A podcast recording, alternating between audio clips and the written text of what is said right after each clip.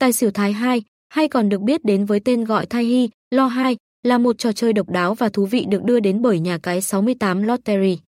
Tựa game này không chỉ thu hút thành viên bởi quy luật đơn giản mà còn đa dạng về các cửa cực cùng tỷ lệ thắng cực kỳ hấp dẫn.